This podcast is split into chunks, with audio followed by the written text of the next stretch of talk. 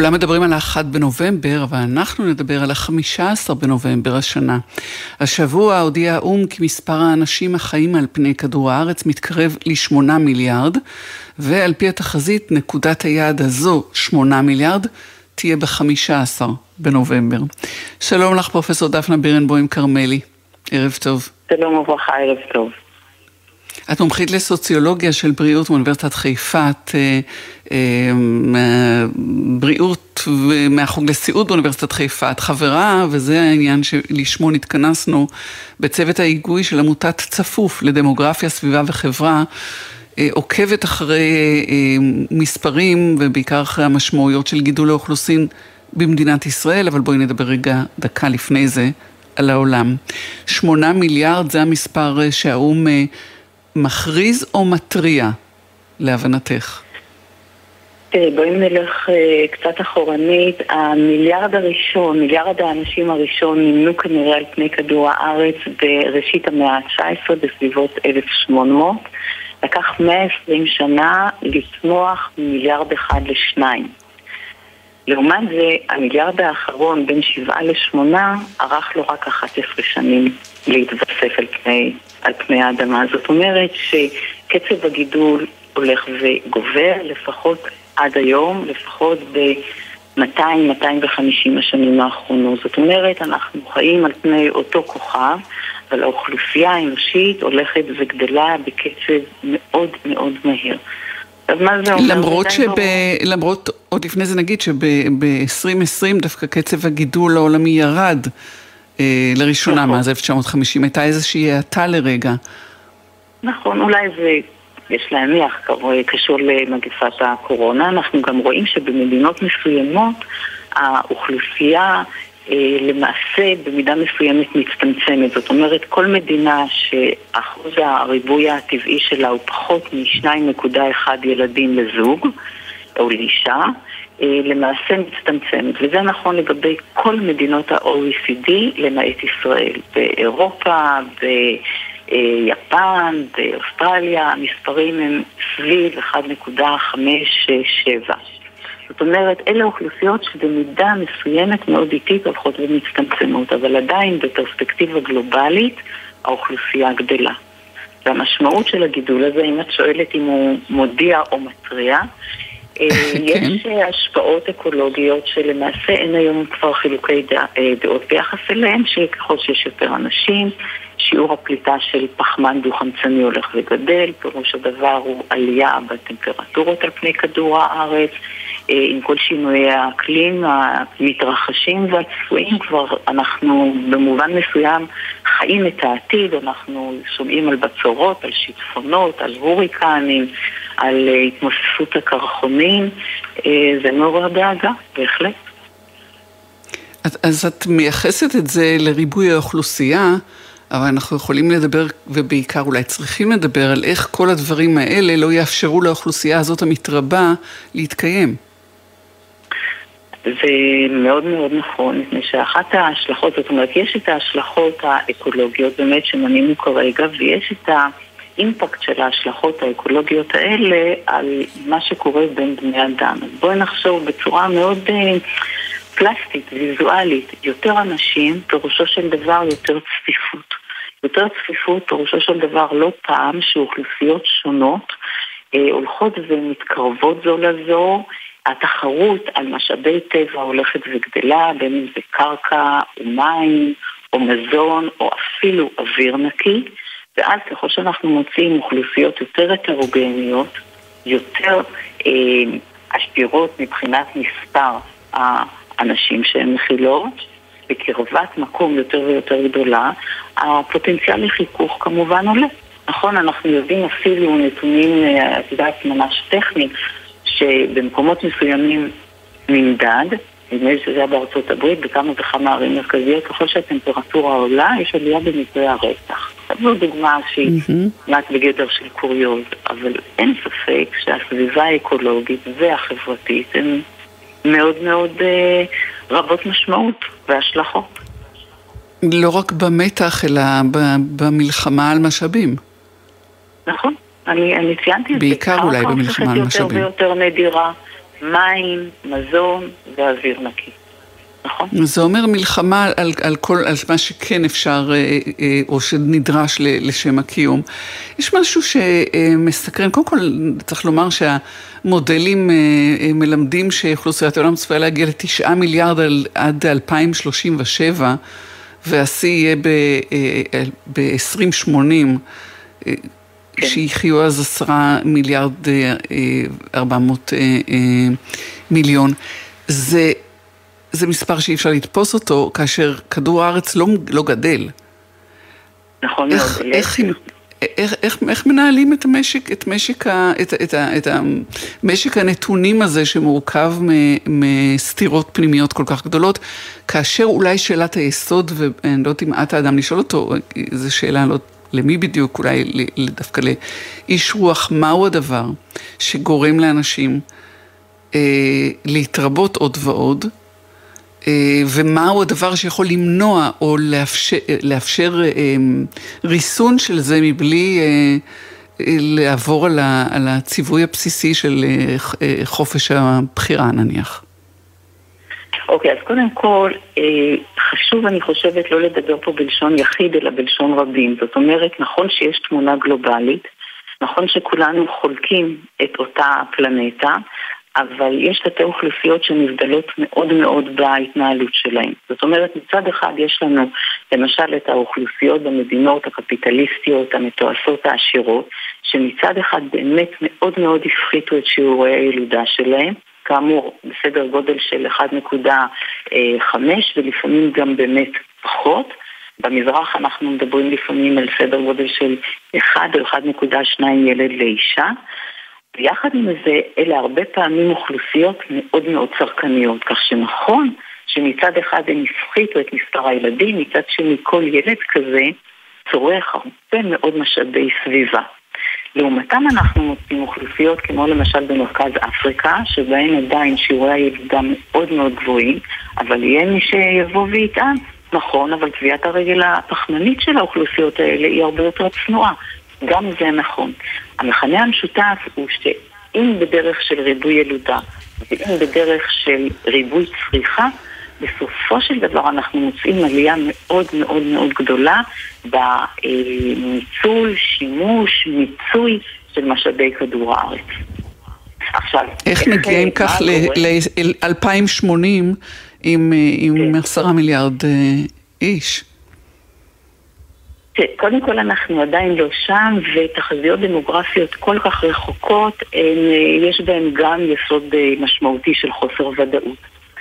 יש לנו דוגמאות, הדוגמה הבולטת ביותר היא הדוגמה של איראן, של מדינות שריסנו את הילודה בצורה מאוד מאוד יעילה, ולא בהכרח באופן הדרקוני הסיני. למשל באיראן, תוך אה, מספר שנים ממש זעום, סדר גודל של בואו נאמר בין 10 ל-15 שנים, הפחיתו את הילודה מבערך שישה ילדים לאישה לבערך שלושה. זאת אומרת, המהירות הייתה מאוד מאוד גדולה. צריך להגיד שהממשלה גם עשתה את זה בשיטה אה, פחות או יותר באופן אה, של שכנוע, אפשר להגיד. אה, למשל, אחד הדברים המעניינים שהם עשו, הם פתחו הרבה מאוד מרפאות פריון כדי לשדר מסר שהמדינה היא לא נגד ילודה, היא לא נגד משפחות, mm-hmm. אלא היא רוצה משפחות קטנות ומתפקדות. זאת אומרת שהיו מקומות שעשו מאמצים שנשאו פרי בכיוון הזה.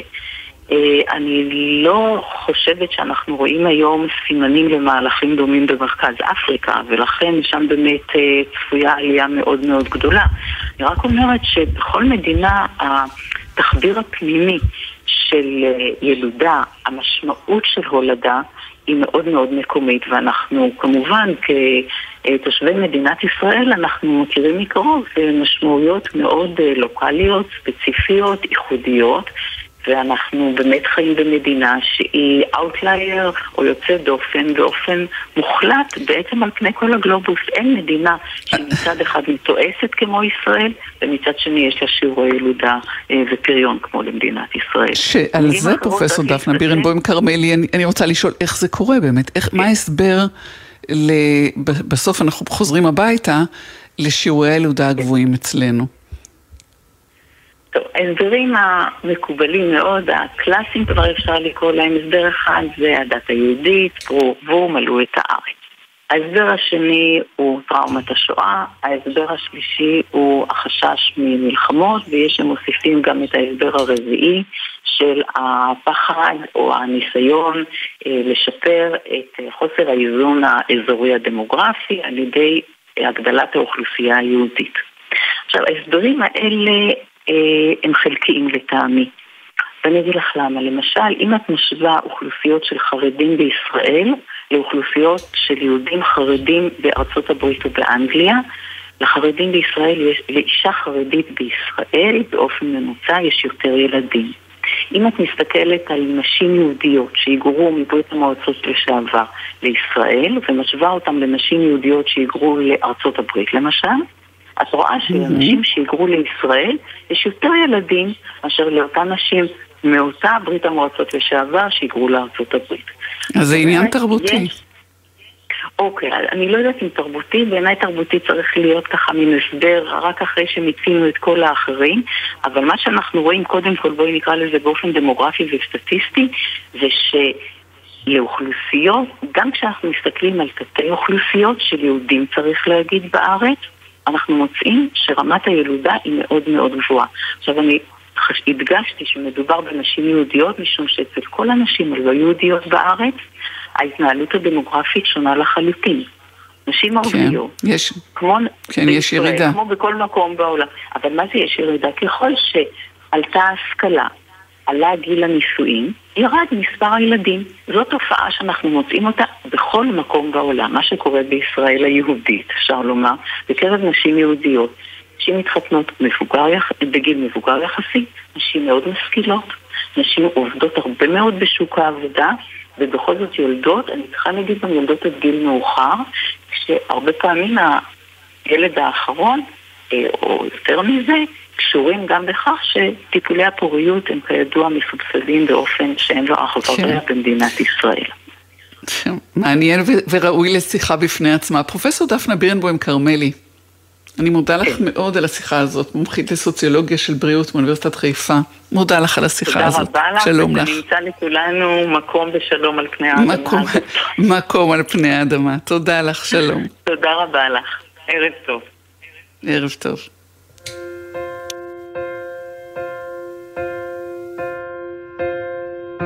לכבוד מיליארד מיליארד טועים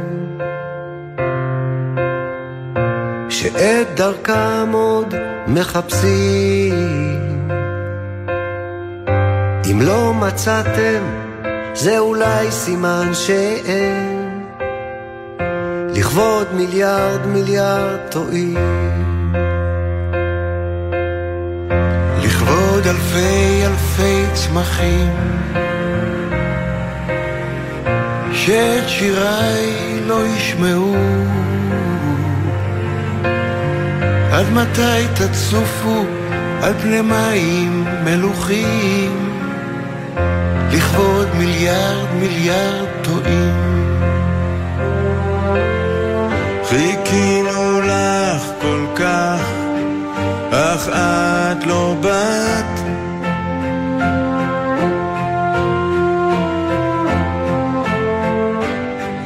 למה את לא שלי? כמו שאני שלך, שלך, שלך. לכבוד מיליארד מיליארד טועים, לכבוד מיליארד מיליארד טועים, מיליארד מיליארד טועים. אדם אחד עייף. שלא עשה אף פעם כיף. זאת לא חובה לחיות, זאת זכות להיות חיים. לכבוד מיליארד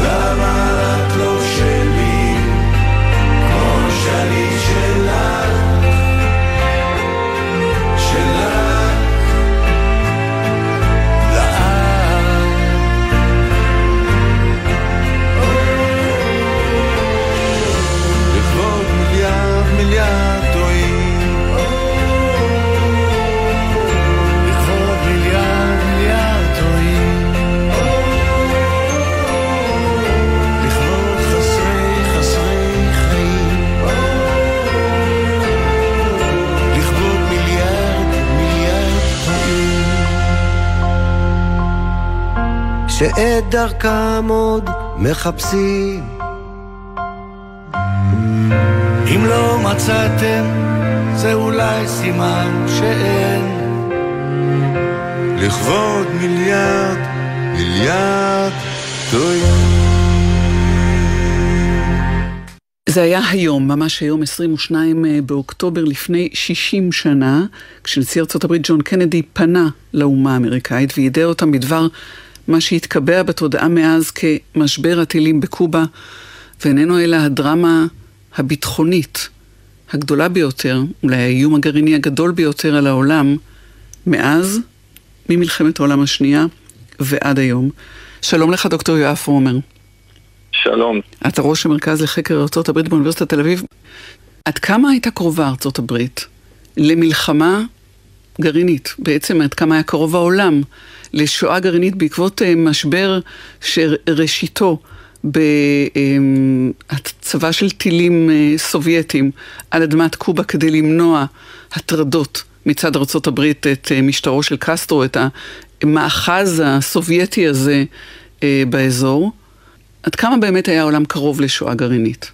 בהחלט אפשר לומר ש, שהעולם לא היה על סף, אה, הוא בעצם השמדה, אה, מאשר באותו שבוע, מה-22 ל-27, שזה בעצם השיא 27 לאוקטובר 62, אה, אה, ושם באמת אה, היו כמה שעות שממש כבר מבחינה אופרטיבית שני הצדדים התכוננו למלחמה גרעינית.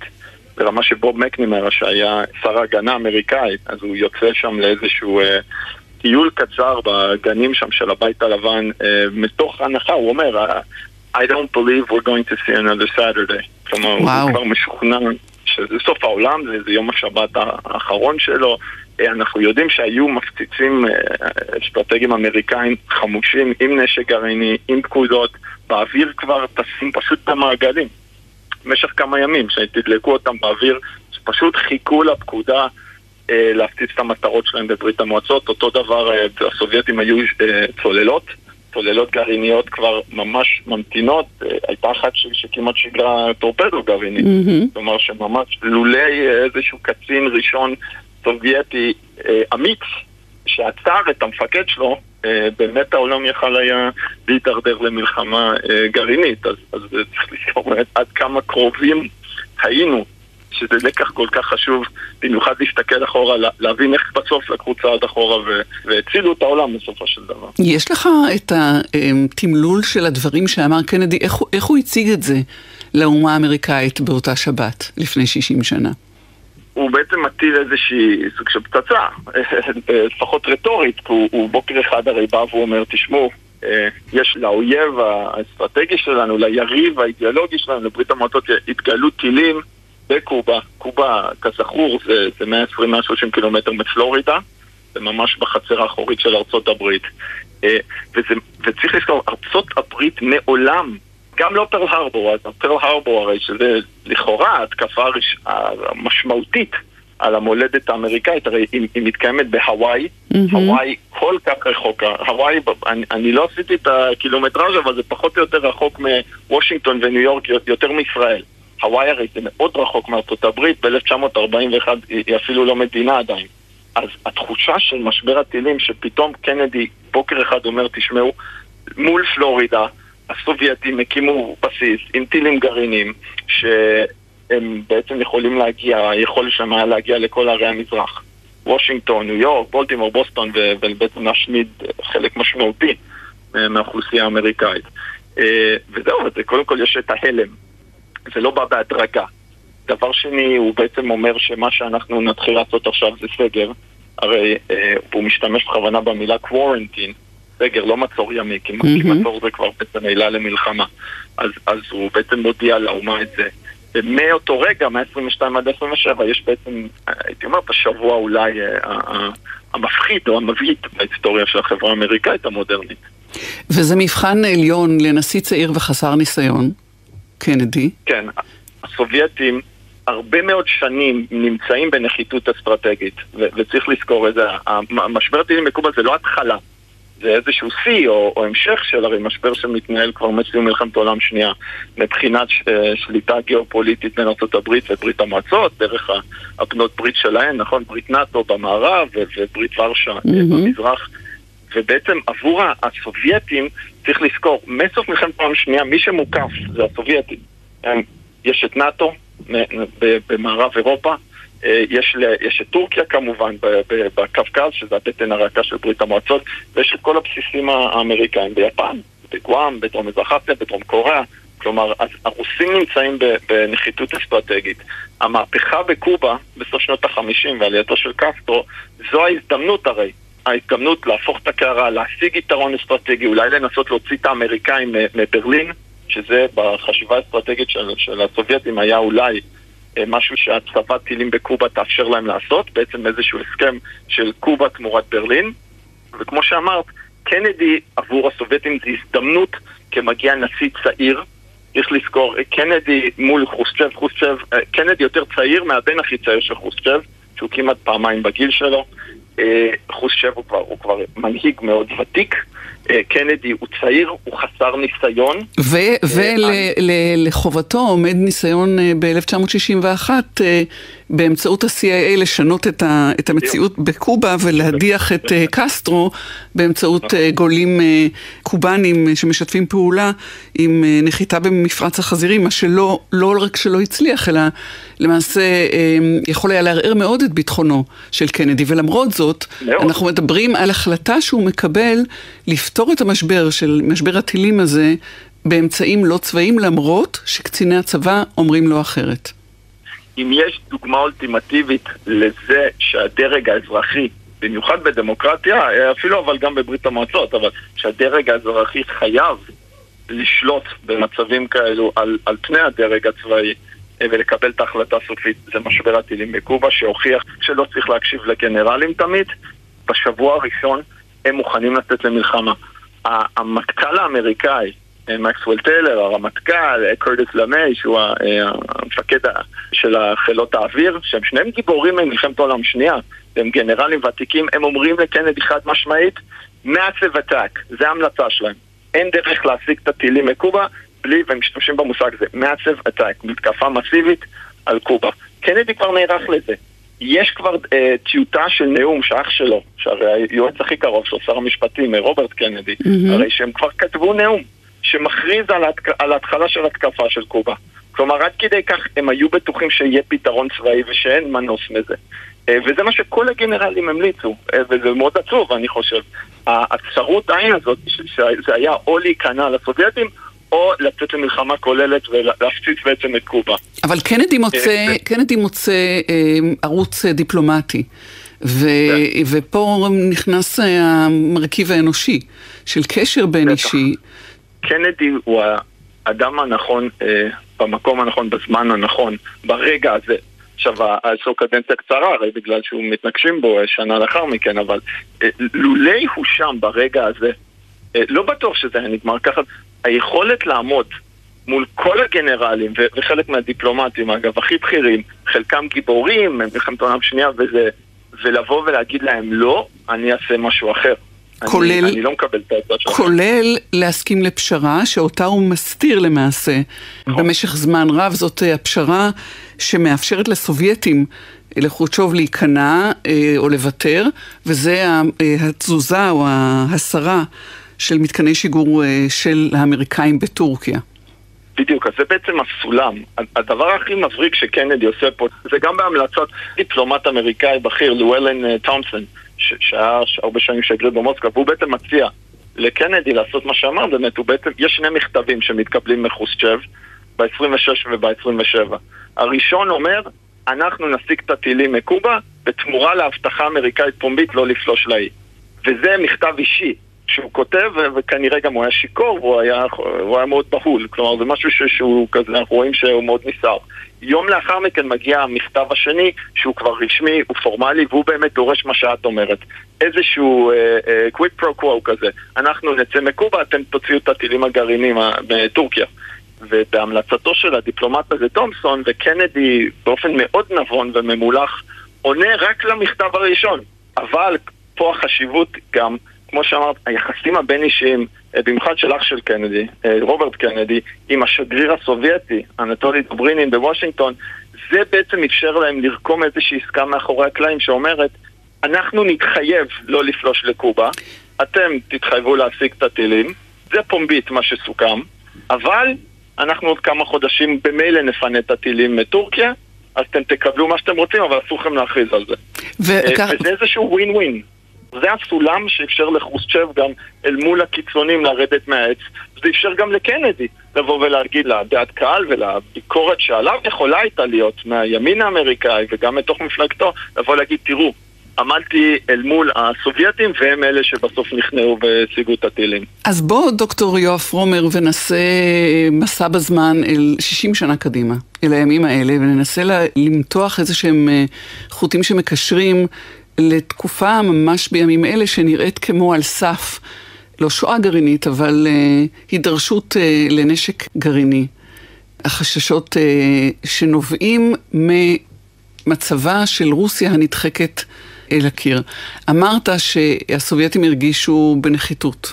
ואם כך אפשר, כן. אפשר לבדוק את המצב ברוסיה היום, כמו גם את קוריאה הצפונית למשל, את צפון קוריאה. שגם שם אולי, מתוך תחושה של נחיתות או בידוד, יכולה אה, לבוא המוטיבציה באמת להשתמש בנשק גרעיני. בהקשר של משבר הטילים, כן, יש כמה לקחים, אני חושב ששניים שהם לדעתי הכי רלוונטיים והכי בולטים. אה, אחד זה באמת, האם זה לגיטימי וזו טענה שבאה מה... שוב, אנחנו לא נשמע את זה באמריקה או במערב, אבל, אבל כן שומעים את זה גם מהעמיתים ברוסיה, גם בסין, שבעצם אומרים, האם זה לגיטימי שרוסיה תהיה מוקפת בעצם בבנות ברית של הברית, גם בנשק גרעיני אמריקאי. Mm-hmm. ממש דרך ברית נאט"ו, כל דרום מזרח אסיה, וצריך לזכור גם שם יפן, גואם, דרום קוריאה, אה, יש לארצות הברית שם מלא בסיסים, נשק אסטרטגי, מפציצים אסטרטגיים, אני לא מדבר על הטילים הבין-יבשתיים. אה, אז האם מבחינת סין ורוסיה זה לגיטימי שלארצות הברית יש את כל הבסיסים האלה סביבן, ולהן בעצם אין שום מנוף בחצי כדור הארץ המערבי הרי. אני חושב שהלקח הכי חשוב פה הוא, הוא שאין מנצחים בעימות גרעיני. אופי המלחמה השתנה אה, באופן מאוד אה, משמעותי, והמסקנה היא שבכל אה, סכנה ממשית של איום גרעיני, כמו שיש מול פוטין, מעצם העובדה שיש לו נשק גרעיני, הרבה מאוד נשק גרעיני, צריך לזכור שכל מצב שהמלחמה הזאת באוקראינה מסתיימת, חייב להסתיים עם איזשהו, אפילו הישג למראית אה, עבור הרוסים כי הם לא יסכימו. כלומר, אין כזה דבר עידן של, אה, את יודעת, של מנצח ומפסיד. של uncondition of surrender, כמו במלחמות העולם. זה לא יקרה יותר. אה, וצריך למצוא דרך לאפשר ליריב לרדת מהעץ, לתת לו סולם, וזה בדיוק מה שקנדי נותן לחרוסצ'ב. והשאלה אם, אם ישכילו עכשיו לעשות את זה גם מול פוטין איכשהו. שאלה גדולה, דוקטור יואב פרומר, עוד לפני שניפרד, מילה על הייצוגים בתרבות, או איזה נרטיב השתרש דרך התרבות אה, אל אה, שמכונה משבר אה, הטילים, למרות שהיו לו עוד כמה כינויים אחרים. קודם כל, ברמה הכללית יש הרי הסכנה של שואה גרעינית, שהיא רק מתעצמת באמת בעקבות המשבר הגרעיני. אז קודם כל, כל הסרטי מדע בדיוני, כמובן, דוקטור סטרנג'לאב בראש ובראשונה של סטנלי קובריק, אבל כל הגודזילה, נכון, ו-Them, וכל מיני סרטים של שנות ה-50 ובעיקר שנות ה-60, אה, הוליווד בעצם מפנטים את הוליווד אה, של כל מיני מוטציות גרעיניות הרי של מפלצות וכדומה. זה בסוף הכל נגזרת של, של הסכנה הזאת של השמדה גרעינית אה, תמידית, וזה בכלל, זה טראומה פסיכולוגית. דור שלם של אמריקאים אה, בעצם גדל עם החוויה הטראומטית הזאת שהעולם יכול להסתיים בכל רגע. אני חושב שזה גם מאוד מעצב את כל הדור של ההנהגה האמריקאית של המלחמה הקרה, שאגב, שעד היום הם אה, ג'ו ביידן הוא חלק מהדור הזה, דונלד טראמפ הוא חלק מהדור הזה, אה, ואני חושב שאגב שהיכולת אה, אולי להשתחרר מהטראומה של משבר הטילים בקובה ובכלל של המלחמה הקרה הוא משהו נחוץ מאוד בשביל ש... היחסים הבינלאומיים ומדיניות החוץ האמריקאית תוכל להתקדם למאה ה-21. דוקטור יואב פרומר, ראש המרכז לחקר ארה"ב באוניברסיטת תל אביב, מודה לך מאוד על השיחה הזאת, שלום, ערב טוב. ערב טוב.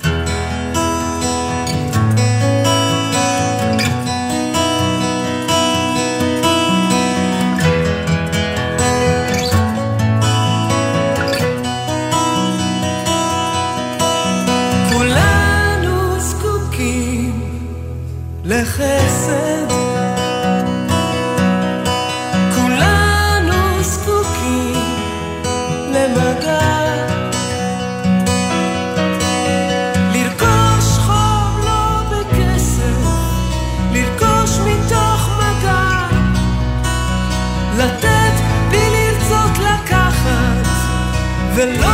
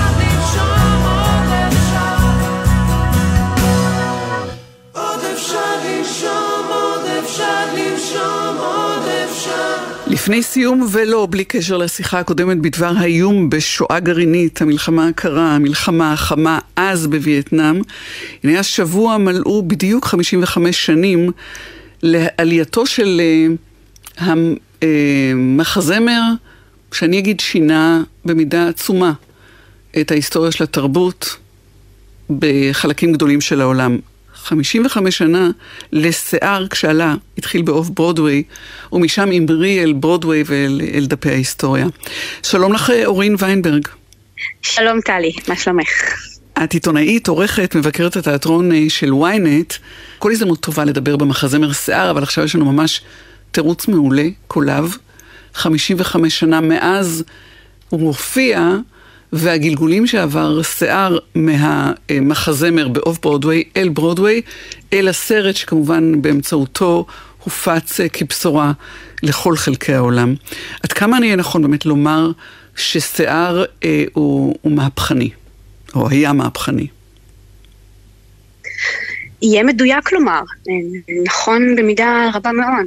שיער, כשעלה לבמות לפני, אה, ב-67 אמרת, אה, אמרת, דיבר על דברים, הוא, הוא זעזע את עולם, גם את הקהל, וגם את המבקרים, הוא שמט את הלסת, את כל הלסתות, ויצאו נגדו, והמבקרים אז, בשנות ה-60, האמריקנים וגם אחר כך בווסט אנד, היו, אה, אין דרך אחרת להגיד את זה, גברים לבנים בגיל האמיתי, וזה לא בדיוק ה cup of tea, שמחזמר שבא ומדבר על אה, אהבה חופשית ויוצא נגד ואנטי מלחמתיות, ומיניות מוחצנת, וגם נותן במה למגוון קבוצות באוכלוסייה. שלא הייתה להם במה עד כה, זאת אומרת, אפרו-אמריקנים היו שליש מה... מהקאסט במחזמר, ואז זה היה באמת מאוד מאוד, אה, אה, באמת מאוד נדיר. אז, אז לא, הוא לא החליק בגרון. ו, ומיד אחרי שהוא, אה, שהוא, זאת אומרת, מה אמרו, מה למשל אמרו על המחזמר אז? אמ, אמרו עליו שהוא, אחד המבקרים אמר שהוא פשוט שעמום גדול, mm. ומאוד מאוד ניסה, אבל uh, השתעמם, ואחד אמר שאולי בעולם מטורף, זה היה במגזין וריאטי, אולי באיזשהו עולם מטורף יהיה קהל המחזמר הזה, אז כנראה שהעולם יותר מטורף משציבור, כי באמת uh, התאהבו בו מאוד מאוד, מאוד התמגנטו אליו, ובכל העולם.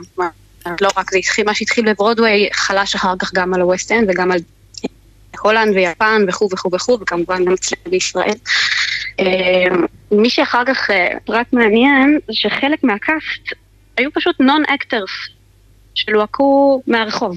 אה, מי שכתבו את המחזמר אז היו ג'רום רגני וג'יימס רדו, ובאמת הם היו שני שחקנים שלא הייתה להם הרבה עבודה. השיער סיפק להם פס עבודה, כשהם נכנסו למנהלי התפקידים הראשיים, תפקידים של קלוד הופר בוקובסקי וברגר, ובאמת כמו שני הכותבים של המחזמר, גם הדמויות שהם גידמו, היו, אה, מאוד ייצגו את האנשים האמיתיים, זאת אומרת, אחד מהם היה מוקצן כזה, וכריזמטי מאוד, והשני היה סגור. וזה התאים מאוד ל... זאת אומרת ככה, זה, זה, הם נכנסו בחלקות בצורה חלקה לנעליים של, של הדמויות הראשיות. אמ, מה שמעניין לומר זה ששיער, בעצם מה, מה הקטע עם השיער הזה? מה, מה רוצים מזה? אז אם חושבים על ההקשר של מלחמת וייטנאם ואותם היפים, ילדי הפרחים שיצאו נגד המלחמה, אז, אז שיער זה עניין סימבולי. מי שמגדל שיער אה, לא מתגייס לצבא, ומי שמתגייס לצבא נאלץ לקצוץ את השיער שלו. ככה שעבורם, עבור אותם ההיפים, לגדל שיער הייתה, היה אקט של מרדנות, mm-hmm. ומי שהיה לו שיער יותר ארוך. כך היה פציפיסט יותר, מרדן יותר. אה, אה, אז זה היה מאוד טרנדי ומאוד חתרני. צריך אורין ויינברג לשאול, האם גדולתו של המחזמר הזה באיכות האומנותית שלו? והשירים הם fun אדיר הרי, הם לא כולם היו שם במקור. Mm-hmm. וכמו שאמרנו, mm-hmm. הסרט הוא מה שבסופו של דבר היה סוכן ההפצה הגדול ביותר של, של, של החומר הזה. אז האם זאת האיכות mm-hmm. האומנותית, או שהוא ידע לדייק תחושות שהיו אה, אולי רדומות עדיין, אבל שהיו קיימות בתוך החברה האמריקאית סביב המלחמה בווייטנאם. ו- וכל מה שמתרחש בעולם, ו- ו- וידעו, והם ידעו לתת לזה את הכל. תראי, צריך לשאול את השאלה קודם כל, מה זו איכות אומנותית? איכות אומנותית נשמע קצת אה, אה, איזושהי ציפייה למשהו גבוה גבוה. אז לא, במקרה הזה העלילה היא לא איזה, אה, איזו הברקה מטורפת במחזמר הזה. השירים אמנם תפסו והפכו להיות חלק, פסקול שבאמת כל כך מוכר בכל כך הרבה, אצל כל כך הרבה אנשים, אבל אני לא חושבת שיש פה איזושהי הצטיינות יתרה במובן האומנותי. אני כן חושבת שהתזמון היה מאוד קריטי באותה נקודה, כן. ולבוא ולקחת משהו שהיה, היה, הייתה קונבנציה מסוימת, ובעצם מה ששיער עשה, הם לקחו ושברו את הקונבנציה הזאת. אה, עד אז לא היה, למשל יש סצנת עירום במחזמר, האם אפשר להגיד שעירום זה בהכרח מרמז על איזושהי איכות אומנותית או חוסר איכות אומנותית, אני, אני לא יודעת אם זה המושג הנכון להגדיר את זה פה. אבל זה היה חדש, זה היה ראשון, זה היה מעצבן וזה היה מעורר, זה עורר את כל החושים. Mm-hmm, mm-hmm. השחקנים, אה, עוד, עוד דבר שעשו והיה פורץ דרך, השחקנים ירדו אל הקהל, ישבו בחיק הקהל, וגם בסוף ההצגה ביקשו מהקהל לעלות איתם לבמה ולרקוד. וזה היה משהו שהימם את כל הנוכחים, לא ידעו איך לאכול את זה. אז במובן הזה, זה היה פשוט דבר מרענן שלא נראה לפני כן, וכשמשלבים את ה fun הזה עם האמירות הבאמת כבדות ורציניות האלה, דיבורים על מלחמה ועל...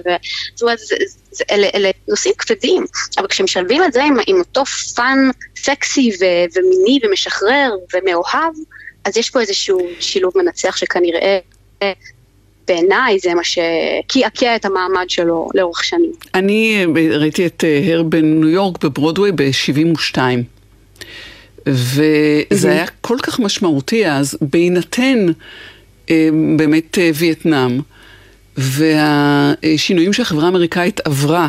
זאת הייתה חוויה אדירה, באמת לכל, לכל החושים, וגם שינוי ראש. זאת אומרת, זה, זה הביא מסר פוליטי. באופן המדויק והמתוחכם ביותר, באמת דרך הפאן הזה, כפי שאת קוראת לו. עד כמה החברה האמריקאית אחרי זה לא הייתה אותו דבר?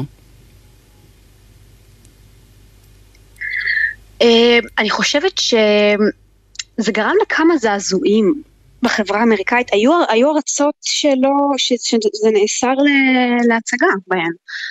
ופעמיים גם, לדעתי זה היה פעמיים שבית המשפט היה צריך לפסוק בהקשר של האם כן או שיער, האם כן או לא. אז, אה, אז היו חרמות, וזה לא, ודווקא בגלל שזה עצבן כל כך, באותה מידה זה הרעיד את הלוחות הטקטונים של, ה, של הקרקע באמריקה.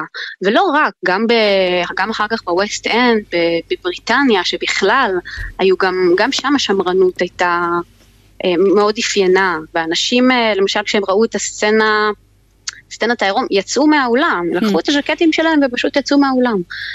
אז הייתה שם נקודת מפנה שאחר כך התבטאה גם ב... גם בצורת הכתיבה שאחר כך אה, אפיינה המחזאים בתיאטרון האמריקאי, שפשוט נתנו הרבה יותר דרור לעצמם ולחופש אומנותי לדבר על הנושאים האלה, לדבר מיניות, לדבר על uh, אנטי מלחמתיות, ושברו שם הרבה ושחטו הרבה פרוט קדושות. והשיער הואשם גם בביזוי של הדגל האמריקני, עד כדי כך השמרנות uh, uh, התנגדה. אז כן, אז מאותה נקודה זה כבר לא נראה אותו דבר, כי המושג חופש ביטוי אומנותי אה, קיבל תפנית וקיבל הגדרה שונה. ואני אשאל אותך, איזה אה, אירוע תרבותי, אני לא רוצה לומר דווקא מחזמר, אבל אה, אה, איזשהו אה, ביטוי אומנותי אחר חולל אה, טלטלה דומה לזאת מאז? אני לא יודעת לומר... אה, טלטלה דומה, משהו על טלטלה דומה, אבל אני אתן לך אה, דוגמה קרובה, שלא מזמן הגיע אלינו מופע האימים של רוקי mm-hmm. בישראל. Mm-hmm. המחזמר mm-hmm. מהווסט אנד זה היה לדעתי, והגיע אלינו לישראל. והנה דוגמה למחזמר שגם אה, החל לפני 50 שנה. זה הפך כמובן לסרט, שכולם, ש, שבאמת יש לו קהל מאוד אדוק ונאמן, ומדבר על, רחמנא ליצלן, אה, קוויריות, ונזילות מינית. וזה משהו ש, שגם חולל את, ה, את השוק הזה וגרם לאנשים להרגיש שהם יכולים, שיש בית לשוני, לשונות מגדרית, דברים שבאמת לפני 50 שנה עדיין היו כל כך רחוקים מהמיינסטרים, והנה גם היום עובדה שעדיין, גם במקרה של שיער וגם במקרה של מופע הימים של רוקי, עם כל זה שאנחנו עדיין, שאנחנו כל כל כך ליברלי, יותר ליברליים, עדיין יש מקום לזעוק את הזעקה הזאת, לומר את הקול, לתת לקולות האלה במה, להמשיך ולתחזק את ה... ולחגוג אה, ערכים כאלה של מתירנות, מיניות, נזילות. אז זו עוד דוגמה לכוח של במה אה, לחולל באמת שינוי. מה שאת אומרת, אורין ויינברג, זה שלתיאטרון יש עדיין כוח. או לאומנות בוודאי אנחנו אומרים שכן, אבל השאלה איזו, עם הרשתות החברתיות, הפלטפורמות האחרות שבהם אה, עושים את הדברים אה, אה, הכי נועזים, אה, חצופים, אה, מתריסים, התיאטרון הוא, הוא בכל זאת איזו אה, זירה אחרת. קודם כל משמח בעיניי מאוד לדעת שהתיאטרון עדיין מתמלא. כשאני רואה הצגות אני תמיד שמחה ומתמוגגת מזה שעדיין, עדיין התיאטרון מלא בערבים. זה משמח. ואני לא חושבת שיש פה התיימרות להתחרות ברשתות חברתיות. זה קשה מאוד לנצח את זה. אבל לתיאטרון כן יש עדיין יכולת, פשוט הצורה צריכה להיות שונה. התח... רמת התחכום צריכה להיות שונה. Mm-hmm. הטקסטים צריכים להיות אה, אה, חריפים יותר, ואני חושבת שהומור, הומור אה, שנון, חד, זה משהו שיש לו מאוד מקום להעביר דרכו מסרים על בימת התיאטרון, פשוט האיך צריך להיות שונה. כי בסוף הנושאים הם אותם נושאים, אהבה, אה, מלחמה, זיהום אוויר. גם בשיער יש שיר על זיהום אוויר, כמה זה רלוונטי עד היום אלינו. אז הנושאים נשארים אותו דבר, אה, והאיך צריך להשתנות. ואם התיאטרון ישכיל להתאים את האיך הזה לקהל של היום, אה, אז אנחנו, אז יש עוד מקום להמשיך קדימה שנים ארוכות, ו, וכמובן מקומו להישאר. אני בעד. אה, אני אתקיל אותך עם אה, בחירה במהו מבחינתך השיר של שיער שאיתו ניפרד? וואו, וואו, זה כמו לבחור בין אימא לאבא, זה מאוד מאוד קשה. מצטערת. לא, זה בסדר, אבל אני, יש לי איזושהי חיבה מאוד גדולה ל-I've got life, או יש לי חיים, כמו שתרגם אהוד מנור, mm-hmm. שיר ששר ברגר, שבו הוא חוגג את החיים ומונה את כל אברי הגוף שלו. יש בזה משהו כל כך פשוט וגאוני לפרק את האדם לחלקים, ובסוף לחגוג את הדבר הזה שנקרא המכלול, שהוא האדם, שהוא לב המחזמר הזה. הנה אנחנו כבר שומעים את זה מתנגן. אורין ויינברג, עיתונאית, עורכת ומבקרת התיאטרון של ynet, תודה שדיברת איתנו, שלום לך. תודה רבה, תודה טלי, שלום שלום. I got life, mother. I got life's sister. I got freedom, brother. And I got good times, man. נגיד תודה לעומר נותקביץ' ומאיה יהלום שערכו איתי והפיקו את המשדר הזה, לנועה נווה באולפן, לתומר רוזנצוויג ואוהד מנדלאווי לביצוע הטכני, וכמובן לכם שהאזנתם לנו. שבוע טוב לכם כולכם. אני טלי ליפקין שחק, היו שלום.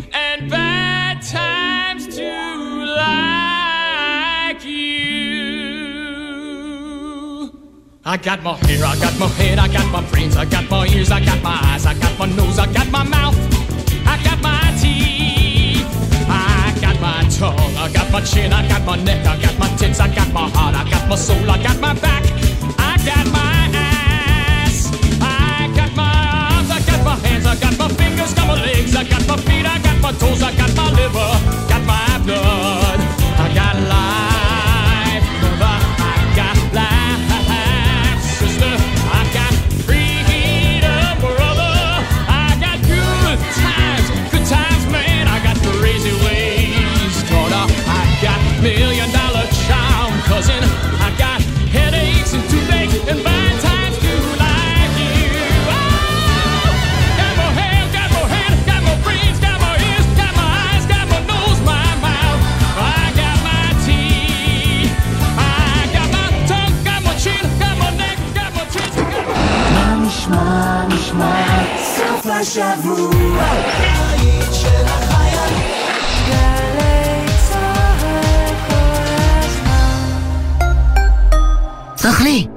זה מוכר לי?